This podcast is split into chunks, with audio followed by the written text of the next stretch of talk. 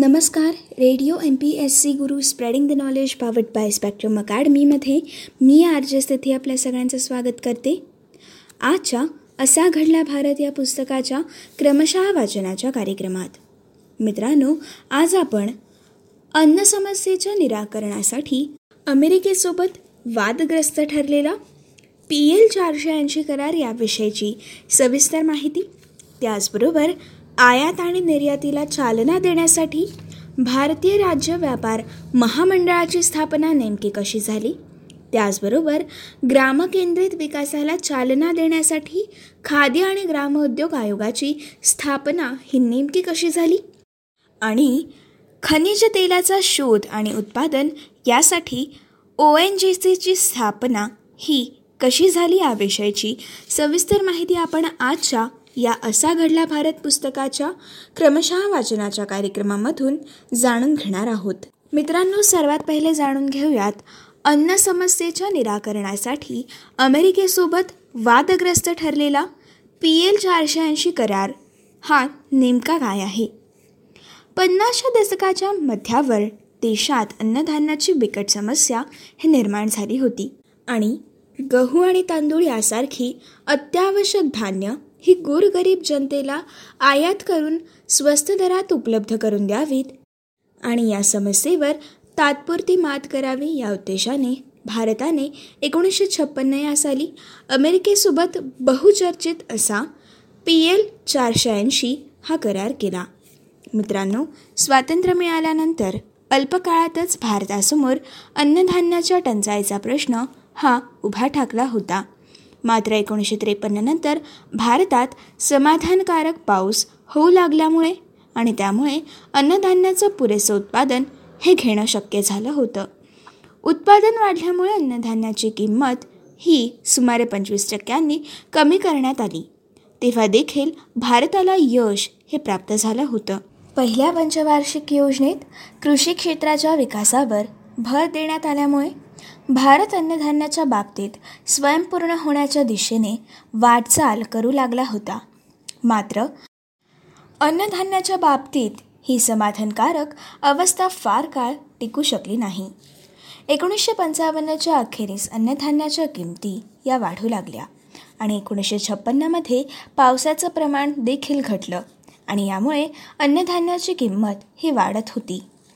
अन्नधान्याच्या बाबतीत स्वयंपूर्णता मिळवणं हे पहिल्या पंचवार्षिक योजनेचं प्रमुख उद्दिष्ट होतं. अन्नधान्याच्या बाबतीत परराष्ट्रांवर आणि विशेषत अमेरिकेवर अवलंबून राहू नये अशी सरकारची इच्छा होती. मात्र एकोणीसशे छप्पन्नमध्ये उद्भवलेल्या परिस्थितीमुळे सरकार पुरेशा अन्नधान्याची खरेदी देशांतर्गत पातळीवर करू शकलं नाही. आणि त्यामुळे देशाबाहेरून तांदूळ आणि गहू या दोन मुख्य धान्यांची आयात करण्याची वेळ ही भारत सरकारवर येऊन ठेपली. अमेरिकेकडून अन्नधान्याची आयात करू नये असं आपल्या सरकारचं धोरण असून देखील प्रतिकूल परिस्थिती लक्षात घेऊन अमेरिकेशी पी एल चारशे ऐंशी सार्वजनिक कायदा चारशे ऐंशी हा करार करून गहू आणि तांदळाची आयात ही सुरू करण्यात आली. अमेरिकेकडून आयात केल्या गेलेल्या या धान्याची किंमत कमी दरात तर होतीच. याशिवाय ती किंमत परकीय चलनात द्यायची नव्हती.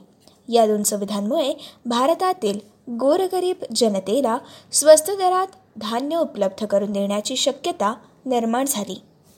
अमेरिकेकडून आलेलं हे स्वस्त धान्य दर्जाने अत्यंत निकृष्ट होतं. परंतु गोरगरीब आणि मध्यम वर्गाला अन्य पर्याय उपलब्ध नसल्याने त्यांना रेशनच्या दुकानांद्वारे या धान्याचा स्वीकार हा करावा लागत होता. त्यामुळे हा करार तसा वादग्रस्त देखील ठरला. एकोणीसशे छप्पन्न आणि त्यानंतर एकोणीसशे अठ्ठावन्न ते एकोणीसशे साठ अशी चार वर्ष भारत सरकारने अमेरिकेशी अन्नधान्य आयातीसंबंधितले पी एल चारशे ऐंशी करार हे केले. एकोणीसशे साठच्या शेवटच्या करारात पुढील चार वर्षांसाठी अन्न आयात करण्याची तरतूद ही करण्यात आली. या काळात अन्नधान्याचं उत्पादन वाढवण्याचे प्रयत्न करण्याऐवजी अवजड उद्योग सुरू करून औद्योगिकरण घडवून आणण्याची व्यूहनीती केंद्र सरकारतर्फे आखली गेली. मात्र त्यामधून भारताच्या अन्न समस्येचा प्रश्न हा तीव्र बनत गेला आणि पी एल चारशे ऐंशी करार भारतासाठी एकाच वेळी वरदान आणि शाप देखील ठरला.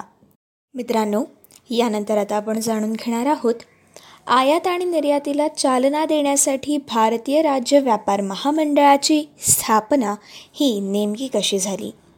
एकोणीसशे एकोणपन्नास या सालामध्ये डॉक्टर पी. एस. देशमुख यांच्या समितीने त्याचप्रमाणे पहिल्या पंचवार्षिक योजनेच्या काळात एस. व्ही. कृष्णमूर्तीराव समितीने केलेल्या शिफारसींना अनुसरून देशाच्या निर्यात आणि आयात व्यापाराला चालना देण्याच्या उद्देशाने केंद्र सरकारने मे एकोणीसशे छप्पन्नमध्ये कंपनी कायद्यान्वये भारतीय राज्य व्यापार महामंडळाची अर्थात स्टेट ट्रेडिंग कॉर्पोरेशन ऑफ इंडियाची स्थापना केली.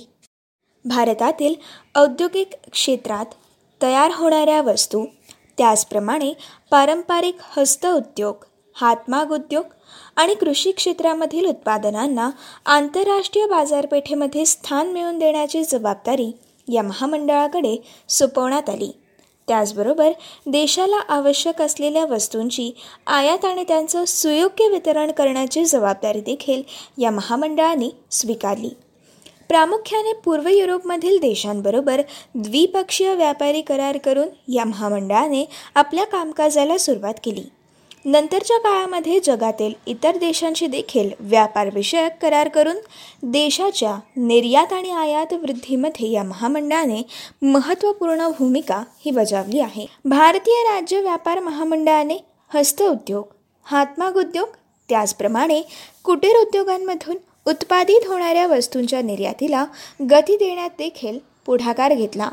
यासाठी या महामंडळाच्या अधीन असलेल्या भारतीय हस्तव्यवसाय आणि हातमाग निर्यात महामंडळाची त्याचप्रमाणे केंद्रीय कुटीरोद्योग निर्यात महामंडळाची स्थापना देखील करण्यात आली. याशिवाय मित्रांनो या महामंडळाच्या अधीन भारतीय काजू महामंडळ भारतीय प्रकल्प आणि सामग्री महामंडळ खनिज आणि धातू व्यापार महामंडळ आणि राज्य रसायने आणि औषधी महामंडळाची स्थापना करून त्या त्या क्षेत्रातील निर्यात आणि आयातीला देखील चालना ही देण्यात आली. मित्रांनो या महामंडळाने बजावलेल्या कामगिरीमुळे भारतीय पादत्राण रेशीम आणि लोकरी वस्त्र गालीचे यांशिवाय हस्तउद्योगाच्या विविध वस्तू खाद्यसामग्री रासायनिक पदार्थ औषधं यंत्रसामग्री यांना जागतिक बाजारपेठ देखील उपलब्ध झाली. गहू तांदूळ साखर कॉफी एरंडल तेल आदी कृषी उत्पादनांच्या निर्यातीमध्ये या महामंडळाने मोठा वाटा देखील उचललेला आहे. मित्रांनो निर्यातीप्रमाणेच उद्योगधंद्यांना आवश्यक यंत्रसामग्री रसायने कच्चा माल आदी वस्तूंची आयात करून त्याचं सुयोग्य वितरण साधण्यासाठी महामंडळ प्रयत्नशील राहिलं. मित्रांनो आता आपण जाणून घेऊयात ग्रामकेंद्रित विकासाला चालना देण्यासाठी खादी आणि ग्रामोद्योग आयोगाची स्थापना नेमकी कशी झाली? मित्रांनो महात्मा गांधी यांनी सातत्याने ग्रामकेंद्रित विकासाचा पुरस्कार हा केला होता. आणि खादीचा वापर म्हणजे त्यांच्या दृष्टीने स्वावलंबनाचं प्रतीक हे होतं. त्यांच्या या विचारापासून प्रेरणा घेऊन केंद्र सरकारने भारताच्या ग्रामीण क्षेत्राचा आर्थिक आणि सामाजिक विकासाला चालना देण्याच्या उद्देशाने एकोणीसशे छप्पन्न या सालामध्ये खादी आणि ग्रामोद्योग आयोगाची स्थापना केली. एकोणीसशे छप्पन्नमध्ये संसदेने खादी आणि ग्रामोद्योग आयोगाचा कायदा संमत केल्यानंतर खादी आणि ग्रामोद्योग आयोग हे अस्तित्वात आले. ग्रामीण क्षेत्रातील पारंपरिक उद्योग हस्तउद्योग कुटीर उद्योग त्याचप्रमाणे स्थानिक स्तरावरील उपलब्ध असलेली साधनसंपत्ती आणि मनुष्यबळ उपयोगात आणणाऱ्या लघुउद्योगांच्या विकासाला गती देणं आणि त्याद्वारे रोजगार निर्मिती साधून गावांना स्वावलंबी बनवणं. ही खादी आणि ग्रामोद्योग आयोगाच्या स्थापनेमागची प्रमुख दोन उद्दिष्टं आहेत. मित्रांनो ग्रामीण उद्योगांना अर्थसहाय्य उपलब्ध करणं. त्याचप्रमाणे कुशल मनुष्यबळाच्या विकासासाठी प्रशिक्षणाचे कार्यक्रम राबवणं संशोधन आणि विकासाला प्रोत्साहन देणं तसेच ग्रामीण क्षेत्रातील उद्योगांना उत्पादित केलेल्या वस्तूंना बाजारपेठ मिळवून देण्यासाठी प्रयत्न करणं. या प्रमुख जबाबदाऱ्या खादी ग्रामोद्योग आयोगावर सोपवण्यात आल्या आहेत. या जबाबदाऱ्या सक्षमपणे पार पाडण्याच्या उद्देशाने घटक राज्यांमध्ये खादी आणि ग्रामोद्योग मंडळाच्या स्थापनेला चालना देण्यात येऊन या मंडळांना खादी आणि ग्रामोद्योग आयोगाच्या छताखाली आणण्यात देखील आलं. मित्रांनो एकोणीसशे छप्पन्न या सालामध्ये खादी आणि ग्रामोद्योग आयोगाची स्थापना झाली. तेव्हा केवळ दोनच राज्यांमध्ये खादी आणि ग्रामोद्योग मंडळ हे अस्तित्वात होतं. तर दोनशे बेचाळीस नोंदणीकृत संस्था आणि साठ सहकारी समित्या या क्षेत्रात कार्यरत होत्या. नंतरच्या काळात देशातील तीस राज्य आणि केंद्रशासित प्रदेशांमध्ये खादी आणि ग्रामोद्योग मंडळ हे अस्तित्वात आली. या मंडळांनी जिल्हा स्तरावर केंद्र देखील स्थापन केली. ग्रामीण क्षेत्रामध्ये रोजगाराला चालना देण्याकरिता खादी ग्रामोद्योग आयोगाने ग्रामीण रोजगार सृजन कार्यक्रम हा देशव्यापी कार्यक्रम हाती घेतला. ग्रामीण क्षेत्रातील स्वयंसहाय्य गटांना उद्योगांसाठी प्रोत्साहित करणं त्यांना भांडवलासाठी आर्थिक सहाय्य उपलब्ध करून देणं कारागिरांच्या प्रशिक्षणासाठी कार्यशाळा आयोजित करणं विक्रीसाठी प्रदर्शने आयोजित करणं असे अनेकविध उपक्रम हे खादी आणि ग्रामोद्योग मंडळाच्या माध्यमातून राबवण्यात आले.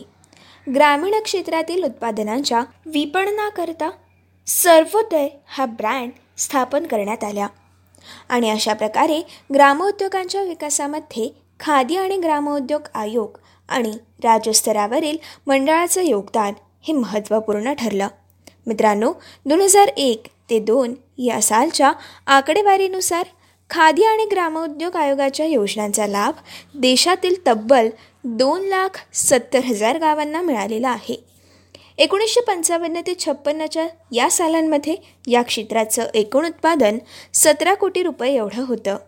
खादी उद्योगाचं उत्पादन हे सहा कोटी रुपये. तर इतर ग्रामोद्योगांचं हे अकरा कोटी रुपये एवढं उत्पादन हे एकोणीसशे पंचावन्न आणि छप्पन्न सालामध्ये होतं.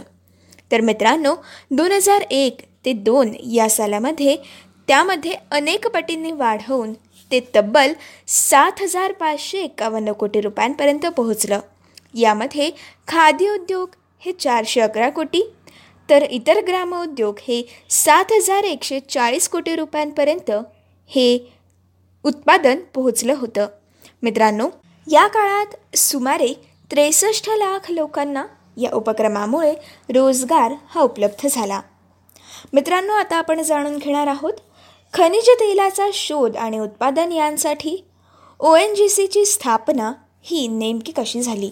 स्वातंत्र्यानंतर खनिज तेल आणि नैसर्गिक वायूच्या मोठ्या साठ्यांचा शोध घेणं आणि त्यांचं उत्पादन वाढवणं या कार्याला चालना देण्याच्या दृष्टीने एकोणीसशे छप्पन्न या सालामध्ये खनिज तेल आणि नैसर्गिक वायू आयोग अर्थात oil and natural gas commissions अर्थात ओ एन जी सीची स्थापना ही करण्यात आली. मित्रांनो स्वातंत्र्यप्राप्तीच्या वेळी पेट्रोलियम पदार्थांच्या बाबतीत भारत हे जवळपास पूर्णपणे परावलंबी होतं. आसाम राज्यातील दिग्बोई आणि आसपासच्या परिसरातील खनिज तेलाच्या विहिरी हाच प्रमुख स्रोत आपल्याकडे उपलब्ध होता. दिग्बोई इथे खनिज तेल शुद्धीकरणाचा एकमेव प्रकल्प होता. त्यामुळे औद्योगिक क्षेत्राच्या विकासाला पेट्रोलियम असलेलं महत्त्व हे लक्षात घेऊन आणि त्याचप्रमाणे पेट्रोलियमच्या बाबतीत आयातींवरील अवलंबित्व कमी करण्याच्या उद्देशाने एकोणीसशे पन्नास सालच्या दशकात देशांतर्गत खनिज तेल आणि नैसर्गिक वायूंच्या साठ्यांचा शोध घेण्यावर आणि त्यांचं उत्पादन वाढवण्यावर भर हा देण्यात आला. मित्रांनो त्यासाठीच एकोणीसशे छप्पन्न या सालामध्ये तेल आणि नैसर्गिक वायू आयोगाची स्थापनाही करण्यात आली. एकोणीसशे सत्तावन्न या सालामध्ये गुजरातमधील अंकलेश्वर परिसरात खनिज तेलाच्या साठ्यांचा घेतलेला शोध हे ओ एन जी सीचं पहिलं यश ठरलं. मित्रांनो अंकलेश्वर जवळील हजत येथील एका तळ्यात येणाऱ्या बुडबुडांच्या आधारावर ओ एन जी सीच्या भूवैज्ञानिकांनी सूक्ष्म पाहणी केल्यानंतर या परिसरात खनिज तेलाचे साठे असल्याचं आढळून आलं. एकोणीसशे सत्तावन्न ते एकोणीसशे साठ या काळात या परिसरात तेलविहिरी खोदून खनिज तेल प्राप्त करण्यास ओ एन जी सीने सुरुवात केली. पुढे एकोणीसशे चौसष्ट ते एकोणीसशे सदुसष्ट या काळात रशियन संशोधकांच्या सहकार्याने ओ एन जी सीने गुजरातमध्येच खंबायताच्या खातात खनिज तेल आणि नैसर्गिक वायूचे साठे हे देखील शोधले. खंबायाच्या आखातातील संशोधनात मिळालेल्या यशामुळे अरबी समुद्राच्या उथळ भागात आणखीन शोध घेण्यास चालना देखील मिळाली. यातून मुंबईपासून सुमारे एकशे साठ किलोमीटर अंतरावरील समुद्री भागात खनिज तेल आणि नैसर्गिक वायूच्या विशाल क्षेत्राचा शोध हा लागला. देशाच्या आणि ओ एन जी सीच्या दृष्टीने ही एक मोठी उपलब्धी ठरली. मित्रांनो या क्षेत्राचं नामकरण बॉम्बे हाय असं करण्यात आलं. आणि एकोणीसशे पंच्याहत्तर या सालापासून या क्षेत्रात खनिज तेल आणि नैसर्गिक वायू मिळवण्यास ओ एन जी सीने सुरुवात केली. या कामगिरीमुळे देशांतर्गत खनिज तेल आणि नैसर्गिक वायूच्या संशोधनामध्ये ओ एन जी सीला महत्त्वपूर्ण स्थान हे प्राप्त झालं. मित्रांनो ही होती आजच्या भागातील असा घडला भारत या पुस्तकाच्या क्रमशः वाचनाच्या कार्यक्रमातील आजच्या भागातील सविस्तर माहिती. पुढच्या भागामध्ये आपण अणुऊर्जेवर चालणारी भारताची पहिली अणभट्टी कधी कार्यान्वयित आली याविषयीची सविस्तर माहिती. तसेच विद्यापीठीय शिक्षणामध्ये सर्वांगीण सुधारणेसाठी विद्यापीठ अनुदान आयोगाची स्थापना ही नेमकी कधी झाली? तसेच वैद्यकीय शिक्षण आणि संशोधनासाठी all India institute of medical सायन्सची अर्थात एम्सची स्थापना ही कधी झाली? तसेच आर के फिल्म्सचा प्रयोगशाली चित्रपट शंभू मित्र दिग्दर्शित जागते रहो हा चित्रपट कधी प्रदर्शित झाला आणि या चित्रपटाचा मूळ हेतू काय होता? याविषयीची सविस्तर माहिती आपण पुढच्या भागामधून जाणून घेणार आहोत. मित्रांनो तोपर्यंत असेच काही वेगवेगळे कार्यक्रम आणि वेगवेगळ्या कार्यक्रमांमधून भरपूर साऱ्या रंजक गोष्टी आणि भरपूर साऱ्या अभ्यासासाठी ऐकत रहा. तुमचा आवडता आणि लाडका रेडिओ ज्याचं नाव आहे radio M P S C Guru spreading the knowledge powered by spectrum academy.